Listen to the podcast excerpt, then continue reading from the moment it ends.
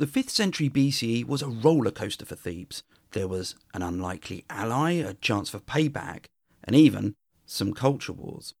Join me for Thebes, revenge, and rivalry on the Ancient History Hound podcast.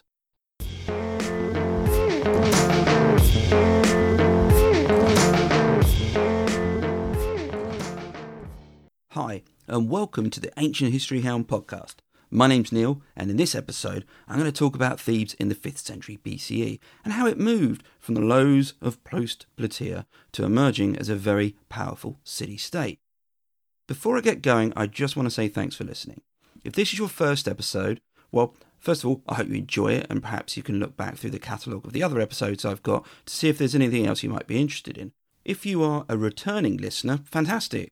Again, I really appreciate you taking the time to listen to me and coming back for some more punishment. Podcasters can be a funny bunch. We spend a lot of our time trying to find new listeners and marketing our podcasts and whatnot.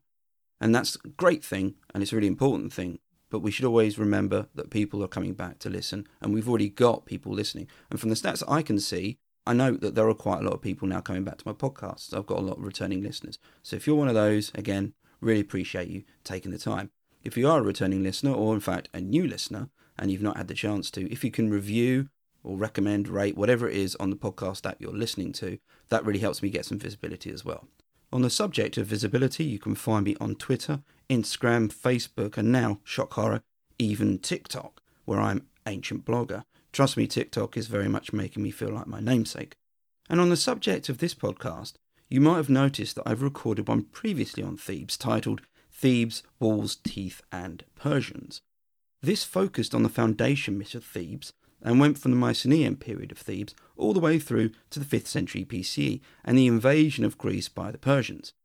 Though this episode follows from that, you don't need to have listened to that one before, but it might be of interest and give you a bit more background, so give it a go. My starting point then is the 5th century BCE, and just as a caveat, I'm going to drop saying BCE all the time now because the dates you hear are pretty much all BCE. If there are any that aren't, trust me, I'll let you know. In 479, then, we'll begin.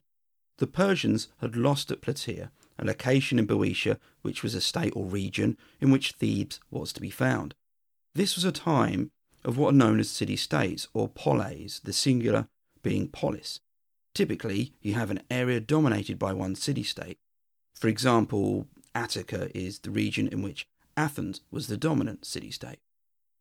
In Boeotia, things weren't as simple, and Thebes wasn't necessarily the ruling city there, though it always wanted to be. In the previous century, Plataea had actually broken away from Theban authority and initially gone to the Spartans for an alliance, Plataea, by the way, being one of those towns or cities in Boeotia. Sparta rejected them and suggested that Athens would be a much better fit. After all, Boeotia and Attica are neighbours, they're bordering states. Actually, I should mention the point that Thebes and Athens were pretty close together. It was only around 30 miles between the two. Plataea was to the south of Thebes, so even closer to the border with Attica and therefore Athens. Sparta hadn't just decided this on logistics. In fact, there's a strong suspicion here that it was playing politics. If Plataea now sided with Athens, that might lead it to falling out with Thebes, and this is exactly what happened. Thebes fell out big time with Athens over Plataea being its new ally. This all happened, by the way, prior to the Persians invading Greece in 490 and with the battles in 480, and it'll have a big consequence later in the 5th century, which I'll cover later in the podcast, and hence me giving an overview now, because I'll be referring back to this later on. When Persia lost at the Battle of Plataea, so did Thebes, because Thebes had sided with the Persians. At Plataea, they'd fought against their fellow Greeks, and after the battle, Thebes was castigated. Initially, the leaders of the pro Persian faction were taken by the Spartan king and executed. The city itself was left, though now it had a stain upon it which just wouldn't wash out. Thebes was accused of being a Medizer, that is to say, one who would side with the Persians, though Medizer takes its name from the Medes, who were a different factional people altogether from the Persians, but, you know, you get the idea. In the early part of the 5th century, Persia had taken up the role as public enemy number one for the Greeks, in response, the Greeks had abandoned their normal habit of falling out with each other, and in fact, Athens had even formed an alliance called the Delian League with other Greek city states. and this aimed to respond against any perceived future threats from Persia. But there were none forthcoming, and without an enemy to unite against, it was all too easy to find reasons why you might want to fall out with your more immediate neighbours. In the period following Plataea, Thebes seems to have kept quiet, but in the 460s, this was to change with the First Peloponnesian War. And some of you might be scratching your head at this point. After all, wasn't there a Peloponnesian War which was later? And if so, why wasn't a later one called the Second Peloponnesian War as opposed to just Peloponnesian War? Yeah, I know it's a bit confusing, and it feels a bit like what I went through when they started to release more Star Wars films. So, just to recap, the more famous Peloponnesian War took place between 431 and 404, and I'll come to that later. But the First Peloponnesian War was hugely important for Thebes, as you'll hear. The First Peloponnesian War saw two groups clash. On one side was the Delian League, led by Athens, and on the other was the Peloponnesian League, led by Sparta. These weren't groups formed with the intention of warring with one another, and there's a lot of nuance I'm missing out here. However, for the purposes of this episode, I just need to mention them because the dynamic of two power blocks is a recurring motif in the 5th century, even if the sides, or rather the members of the sides, occasionally switch teams. 460 is given as when the First Peloponnesian War started, but it wasn't until 457 that Athens and Sparta finally met up, and they did so at Tanagra, which is around 15 miles, 25 kilometres southeast of Thebes, and therefore 25 miles, or 40 kilometres, northwest of Athens. The two sides were there to settle a dispute over Phocis and Doris, two smaller regions in central Greece, but historian Thucydides suggests there was an ulterior motive to all of this. The Spartan army were there because Thebes had asked for their assistance in helping them become the preeminent city in Boeotia, and by doing so, Thebes could then help Sparta by opposing Athens and being an ally in the north to them. The result was a Spartan victory, but at some cost. Both sides limped away. Sparta's homelands were in the southern Peloponnese, so they had a longer journey back. Athens, on the other hand, had been beaten, but was much closer to home, where it could heal up and replenish. And that's exactly what Athens didn't do, because just 60 days later, after losing that battle, they put the army back in the field, but this time against Boeotia itself. The decision to mount an operation against Boeotia so soon after the defeat at Tanagra could support the idea that the real threat had been Boeotia all along, and that Sparta's willingness to deploy a force there, albeit in conjunction with a separate dispute, was just a bit of a cover story. What Athens therefore feared was a new front on its western border with Thebes. An interesting angle on the quick deployment is given by Bardunias and Ray, whose book I'll put in the episode notes. By the way, these episode notes will be on the ancientblogger.com website, so don't forget to check them out for all the bibliography, maps, diagrams, that kind of thing. Anyway, back to the point made by Bardunias and Ray. They noted that in the 5th century, the quick deployment of a force only accounted for 25% of battles. Yet when this strategy was employed, it had a success rate of 85%. There are reasons for this. The logistics made this type of option very difficult, hence its scarcity. But Athens was able to move its force against Boeotia and Thebes, and at Oenophyta win a battle there. The defeat of Thebes by the Athenians is somewhat glossed over by Thucydides, who simply noted that Athens now took control of Boeotia. But what did that mean exactly? We might understand it if it meant placing troops or garrisons or that sort of thing, but that wasn't a real logistical option and it didn't need to be. Professor Cartledge makes the very sensible suggestion that what Athens did was slightly alter the political setups in those towns and cities in Boeotia. The traditional form of government which had been there, certainly in the last hundred or so years, was an oligarchy, and this was very common in ancient Greece. Effectively, it was power restricted to a few select elite families or nobles. Political opportunism isn't a modern thing. There was always a group or a faction who were looking to either gain more power or just get on the ladder. This could have meant that under the control of Boeotia, democracies started to appear, albeit very basic ones. Alternatively, oligarchies could be now just that bit more pro Athens. There's a comment Thucydides made later on about Boeotian exiles, and perhaps all Athens did was ensure that those who had political power and who had been fervently anti Athens were now kicked out altogether. The gap was then filled by those a bit more pro Athens. But things change. And if a week is a long time in politics, then 10 years is an era. In 447, Thucydides reported revolt in Boeotia. He commented that members of the exiled party gained possession of some Boeotian towns, including Chaeronea and Orchomenus. These were those individuals, then, which Athens had identified and removed, which I mentioned a few seconds ago. They returned to Boeotia and took no time in trying to change things back. It's worth remembering that exile wasn't always permanent. Perhaps Athens thought that 10 years would be long enough for things to die down and for their return not to be that effective. Boeotia was now revolting. No jokes, please. An Athenian force was dispatched under a general called Tolmides. Initially, he was successful at Chaeronea. They not only took the city, but were able to enslave the agitators, and they left a garrison.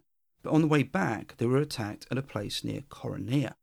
The Boeotian force was composed of Boeotian exiles, but also, and perhaps more concerning for Athens, by exiles from Euboea. This was an island off the Attic coast, which was in fact a member of the Delian League and therefore under Athenian control. Thucydides even added that others joined the Boeotians who simply shared their politics. So this force wasn't just a local response, it included other disaffected people who presumably weren't fans of Athens, and in a way, this isn't wholly unexpected. The Delian League at this point had been taking quite a different shape that of an emerging empire run by Athens for Athens. Little wonder then that those members on it who had initially signed up to defend against Persians were finding their membership a little, well, I suppose, forced. At the Battle of Coronea in 447, the Athenians were soundly beaten.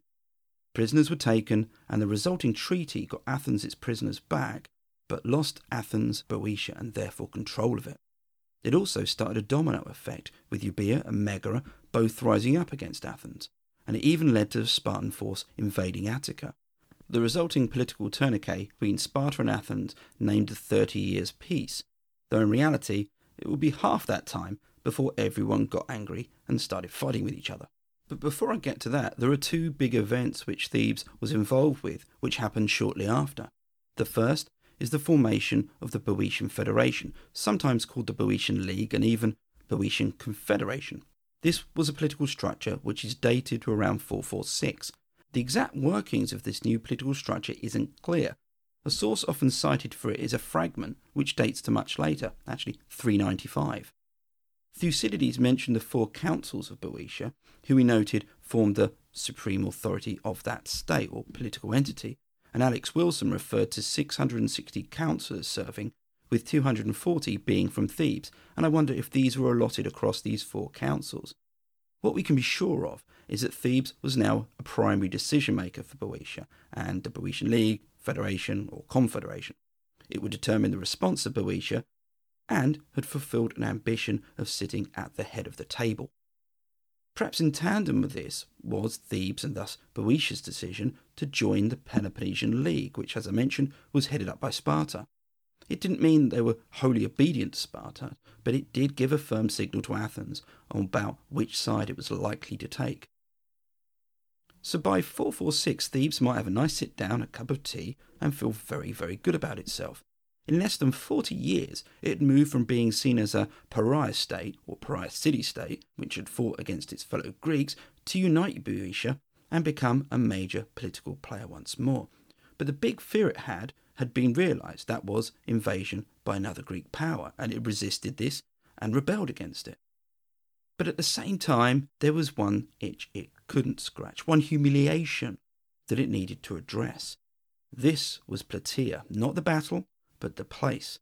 Plataea, as I mentioned earlier, and I went into in the Thebes, Walls, Teeth, and Persian episode, had been a Boeotian town which decided to ally with Athens, albeit after Sparta had rejected it.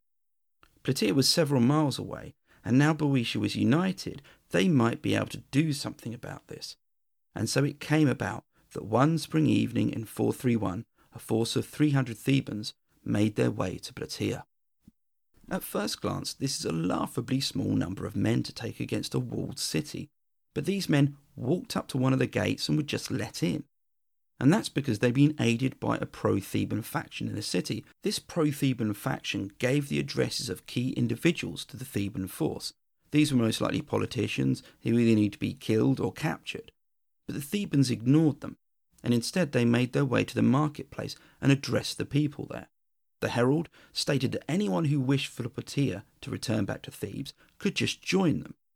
Initially, the Plataeans panicked and agreed, but then they realised that this wasn't a large occupying force. It was just 300 men. So the Plataeans spent the night preparing a counterattack. A giveaway would have been for them to have been seen out on the streets. To help them get around, passageways were cut between houses.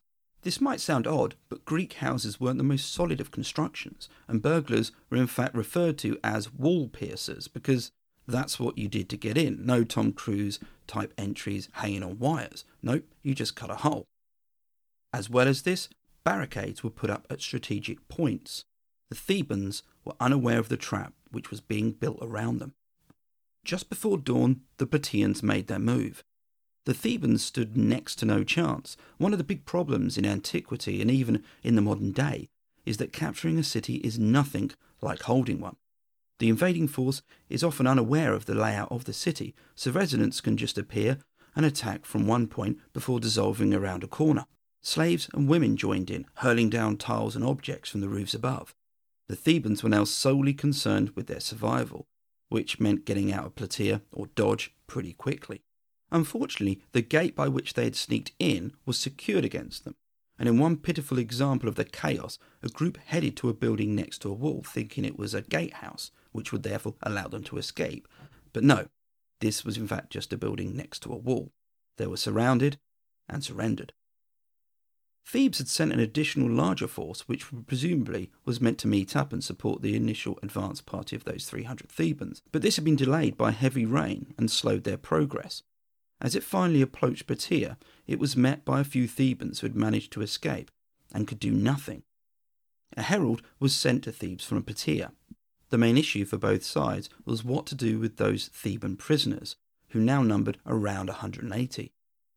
Thucydides reported a crucial difference in what happened next, rather, what was negotiated next. For Plataea, these would be returned after further negotiations, but for Thebes, these would be returned simply when their forces left the area around Plataea. Whichever of these was correct, it would be later given as the position by each of the party. However, there's somewhat of an irrelevance to it as well, because as soon as the Theban force had left Plataea, or the area outside Plataea, these prisoners were put to death, and this decision was later to have huge implications. Thucydides placed the incident at Plataea front and centre of his work, The Peloponnesian War. This is the Peloponnesian War which you'd most likely heard about, as opposed to the first Peloponnesian War, which I spoke about earlier. Much like the first Peloponnesian War, this one involved Greek city states lining up more or less as they had done previously as either Team Athens or Team Sparta. It started in 431 and finished in 404, though I should mention that it wasn't one ongoing conflict, it was formed of different events. Events at Plataea didn't end with the execution of the hostages, and I suppose you probably worked that one out. In 429, a Spartan force arrived under King Archidamus, and despite what you might think, namely, uh oh, Spartans, they were a more objective faction to deal with, and Plataea sent out heralds to negotiate. I'm not going to go into the exact specifics of the negotiation, though they are quite interesting to see how either side perceives what they've done and what they haven't done. However, what the most important thing was the overarching position Thebes had put Sparta in all of this. Sparta needed Thebes. It needed Thebes to apply that pressure on the border with Athens to soak up resources Athens might be using against them or elsewhere, and offer Sparta a safe footing for its armies venturing north. Thucydides later described Sparta as regretting the outcome here, but the realization was it had to abandon the moral compass and pick up the political one. As a result, Sparta, Thebes, and thus the Boeotians began to lay siege against Plataea. I'm not exactly sure what your thoughts are about sieges in the 5th century, but I'll just quickly explain what they weren't. They weren't large rolling towers and people leaping off ladders, and they weren't particularly dynamic affairs at all. Siege technology was just that a technology which needed experts and a lot of money and resources. So building a siege tower wasn't something you could easily do, and it didn't in fact become something used by the Greeks until the early 4th century and then in Sicily by Dionysius of Syracuse. What Greeks tended to do was encircle and build a wall around the city in question and just wait it out. In tandem with this, the besieging party would try to recruit a faction within that city who would either leave a gate unlocked or perhaps try to bring down those in power and bring the city back over to them. And there was usually a faction or two who were either aligned to the besiegers in some way or simply opportunists. And think about at Plataea, that's exactly how those Thebans got in. But that was less likely to occur now, as Plataea only had resolute defenders numbering around 400, much of the population had been moved to Athens prior to the siege starting. Sparta and her Boeotian allies built a wall around Plataea and then a further wall around themselves on their exposed side. The distance between the two was around 16 feet, and in this space the Boeotians and Spartans waited and watched. It's worth remembering as well that warfare at this point was seasonal, with armies being active in the summer months. This made sieges even more of a drain, so when the campaigning season ended, a small force was left to continue the siege. Walls, counter walls, and even a botched attempt with fire followed. Battering rams were used against the walls, but these were met by log beams held horizontally above the walls on rows before being dropped down upon them. But time did its work, and in 427 the starving Plataean defenders surrendered to the Spartans. What occurred next gives some insight into the Theban sense of revenge. The Spartans agreed to judge the city, and Plataea made a good case, and perhaps it was a little too good. Fearing that the Spartans might be a bit too lenient, a Theban representative jumped in and made a non too convincing case, except for one point those dead prisoners that they'd executed just that bit earlier. Sparta was in the same bind as it had been in before, and the outcome reflected this. The Plataean defenders were shown no mercy and executed. The city was then used to house exiles and migrants for a year before being razed to the ground with only the temples left. This was brutal, and I suspect it shocked the Greeks at the time. A city which was the only one to have sent troops to fight the Persians at Marathon alongside Athens, and had given its name to a very famous battle where Greeks united and fought Persians and repelled them, was no more, and not because of an invading force, but because of fellow Greeks, and even worse, its neighbours. With Plataea gone, Thebes had its sights set on one place, the very city which Plataea had defected to, Athens. But the Athenians weren't dupes. They'd been in this game for a long while now, and if anything, had a few tricks up their sleeves. In 424, the two clashed, though this time it was Athens who made the first move. Well, actually, a series of first moves. Before I get to that, though, here's a little something from Hellenic history.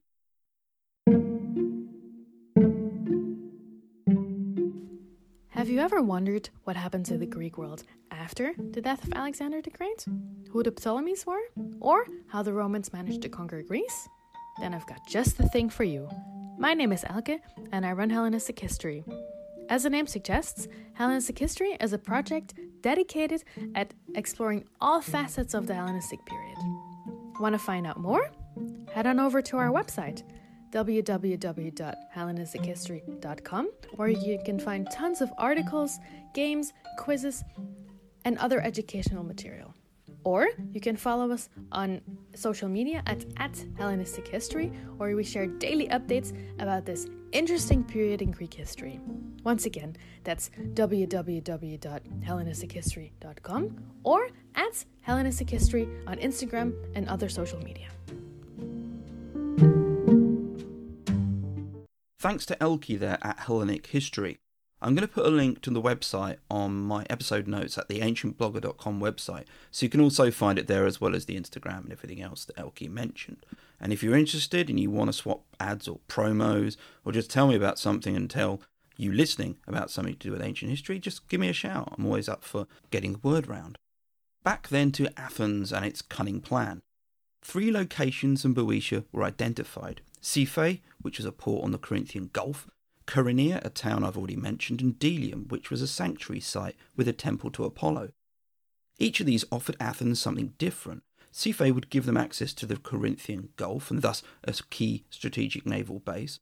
Chaeronea was to the west of Thebes, so would provide them with a base on the other side of it, and Delium was close to the border with Attica and east of Thebes. With these three locations secured, Boeotia would be pinned down. Not only could Athens launch raids from them, they would act as recruiting posts and might even result in a few other locations in Boeotia to switch over to Athens. They were all different places though and required a slightly different plan. Professor Kagan, in his book The Peloponnesian War, which I'll put in the notes, and again, if you've read The Peloponnesian War or interested in it, you've got to read Kagan, it's absolutely fantastic. He outlines it quite neatly. For Chaeronea and Siphae, the operation would assume that, similar to what Thebes had done in Plataea, namely sending a small force to link up with rebels in the city, who would then turn it over to them. So this needed to be a covert affair, whereas at Delium, a larger force would be sent to fortify the sanctuary and set up a large base there. Ideally, each operation would help the other, and if it pulled off, Thebes wouldn't know what to do first. Did it send a single large force to Chaeronea and thus leave eastern Boeotia open to raiding parties?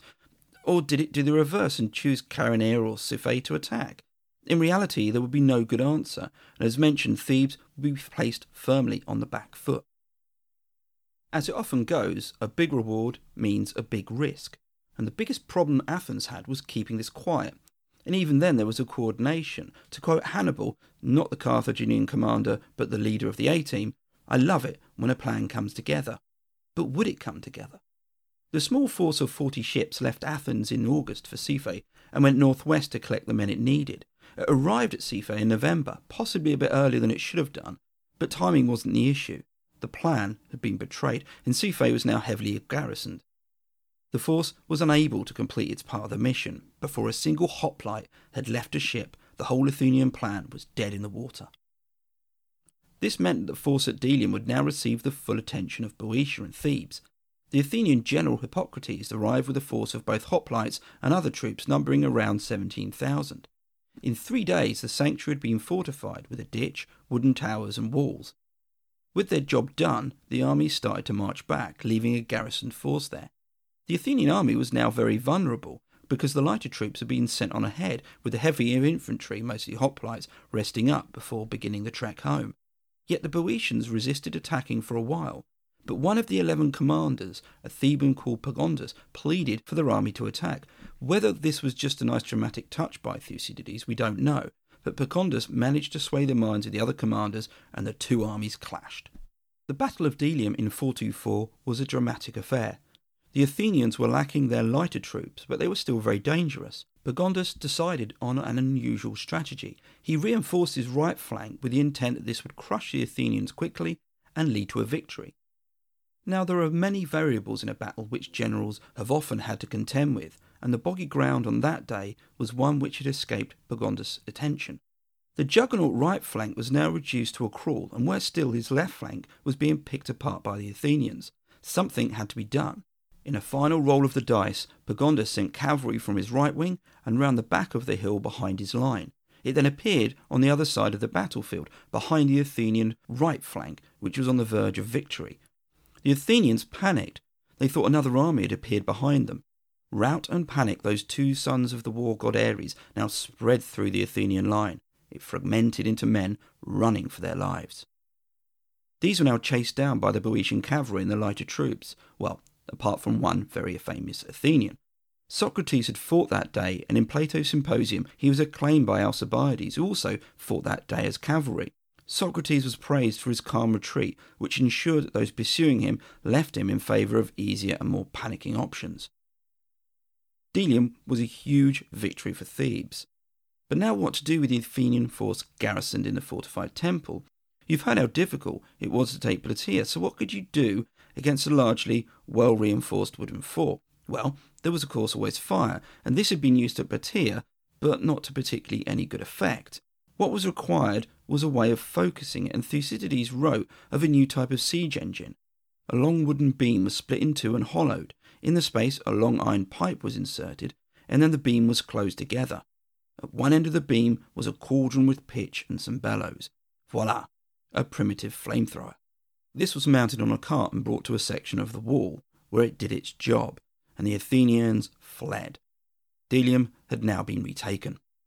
Thebes was now running a more than respectable win ratio versus Athens and her allies. It had beaten Athens in the field and taken back Plataea. It also countered an attempted coup in Boeotia, but then disaster came in the form of peace. After ten years of fighting, both Sparta and Athens had enough reasons to want a break. Both had suffered as a result of the war, so when Sparta announced that it was seeking terms with Athens, the response was mixed amongst its allies. For the likes of Corinth and Thebes, it was outrageous. They not only voted against the idea, but when the Peace of Nicias was announced in 421, they failed to acknowledge it. Thebes did negotiate its own peace with Athens, but this was a 10 day rolling affair. And here we can see something of a crack developing between Sparta and Thebes. Here was Thebes demonstrating that, though it was a member of the Peloponnesian League and worked in alignment with Sparta, when its own interests weren't best served, it was happy to take its own course.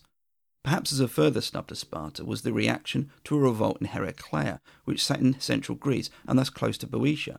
This was originally a Spartan colony, but when the Spartan force was expelled from it, Thebes decided to just claim it as its own rather than restore it back to Sparta. But the Sparta Thebes relationship wasn't broken, it was just being tested. And a controversial event in 420 gave the two a chance to make their declaration of friendship very public and possibly in the grandest way at the Olympics. Sparta was in fact banned from the Olympics at this time because they'd infringed the Olympic truce and attacked a fort. It might surprise you, but Sparta had a good track record in the chariot races. Their teams were held in high esteem, and this year a Spartan called Lichas offered his team to Thebes, and his team was successful. To add insult to injury, Lichas then strode onto the track and crowned the charioteer himself. To add injury to insult, the judges then gave Lichas a beating with canes. This little piece of political theatre must have rung around the spectators with this simple message Sparta could still achieve its objectives with Thebes in its side. By the way, if you thought the Olympics was an event separate from politics and it was all about sport, please allow me to wander off, buy a coffee, and then spit it out across the keyboard. The games at Olympia were soaked in politics, as is my keyboard with caffeine. Just as an example, the supposed victor lists, which have the first recorded winner in 776, were most likely composed to make a political point. If you want to hear more about this and how the games developed, then check out my episode on the Olympics. Prior to the events of 420, Thebes had proud association with the Olympic Games and the other Pan Hellenic Games. In case you weren't aware, the Olympics or Games at Olympia was one of four Pan Hellenic Games, the other three being the Isthmian, Nemean, and Pythian. Winning an event might make you an oikos held name, perhaps for generations. And what would certainly help if you could afford it was to have your success captured in verse. One Theban poet came to master this, and you might have heard of his name, Pindar. Pindar was thought to have been born around 520, and if he could afford it, he'd write an ode about you, praising your abilities and including your myth or two. This itself meant that Pindar became a valuable source of myths. He died around the 440s, so just before Thebes rode to lead Boeotia and break from Athens. Pindar was an acclaimed figure during his lifetime and after it. There's even an anecdote about him, which I'll keep dry for the next episode, otherwise it will kind of ruin it. Pindar is also fantastic because what he allows me to do is segue into another area Thebes featured in, and not always favourably, and that's because there were not just poets in the 5th century, but also playwrights. By the outbreak of the Peloponnesian War, Greek theatre was a popular and established art form. Its biggest stage was at Athens and in a festival held each March, the Great or City Dionysia. And if you're interested in hearing how it developed, well, that is to say Greek tragedy, well, here's a second chamber's plug, as I recently did an episode on that. Greek tragedy and Greek comedy were in fact Athenian tragedy and Athenian comedy. By the time of the Peloponnesian War, Athens had a cultural engine which it shared with its fellow Greeks and sometimes aimed at them. People could travel from across Greece to watch and listen.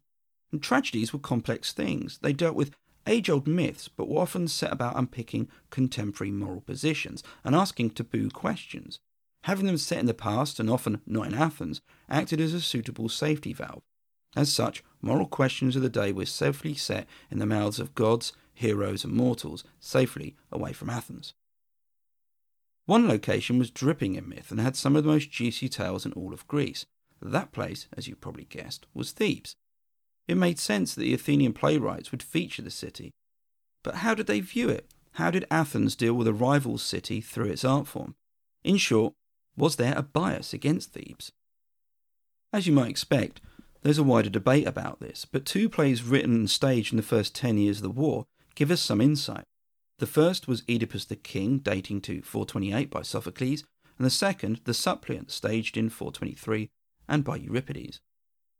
Sophocles depicted Oedipus as slowly realizing the horror of his situation, namely having killed his father and married his mother. It's all set in Thebes, and in his book Tyranny and Political Culture in Ancient Greece, James McGlew sums up the depiction of Thebes, and I quote In Sophocles, Thebes is permanently monarchical, dominated by an antiquated and unimproved concept of justice, and unable to control its political destiny. It's easy to see what McGlew is getting at here. Though there is an obvious counter to it, the build up of the drama, drop by drop, requires Thebes to be a stagnant and static place. Otherwise, the revelation Oedipus has would be over in a few lines. To put it another way, a prison break movie needs a daunting stronghold as a backdrop, not a petting zoo. There's also an interesting twist which has been pointed out regarding this play, namely that it involved a subtle criticism of Pericles, the famous Athenian leader, who had actually died a few years earlier.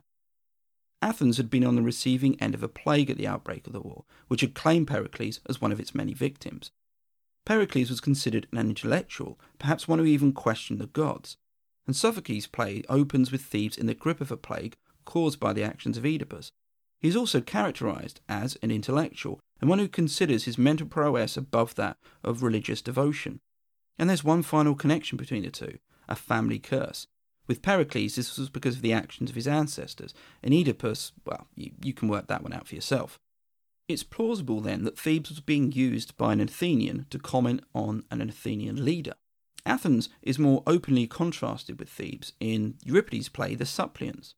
Delium may well have been fresh in the minds of many when watching this play, and it's worth considering this because Thebes isn't depicted with much appeal. It should be noted, though, that Thebes isn't the setting of the play, but it's more about the characterization of Thebes through the character of a Theban herald who clashes with the Athenian hero Theseus. The mythical backdrop to this is the Seven Against Thebes, a very popular myth in its own right. In short, Athens is petitioned to recover bodies which are being denied proper burial. This was a fundamental belief held by Greeks, and so by opposing it, Thebes is acting as about as non Greek as you could do. In contrast, Athens is acting as a defender of Greek core values, and there's an extra level of outrage reserved for the Athenians. The herald scoffs that a city could be ruled by a mob, which was another way of saying democracy. Theseus gives as good as he gets, and I wonder if the bruising exchange was a result of the Athenian defeat at Delium. As I mentioned earlier, whether Thebes placed Thebes as sort of nemesis or anti Athens in its plays is its own debate, and there are merits to both sides of the argument. It's not immediately clear whether there is a bias or if it's appearing as a result of other artistic dynamics, and even then we'd be basing this on the surviving plays, which are greatly outnumbered by those which didn't survive. From other plays, namely comedies by Aristophanes, was shown that Thebes was a place of culture, and particular music. The comic playwright Aristophanes rested heavily on Thebes as a place of music. In his play The Acarnanians, where a Boeotian is followed around by flute players, you get the sense that they got a bit annoying.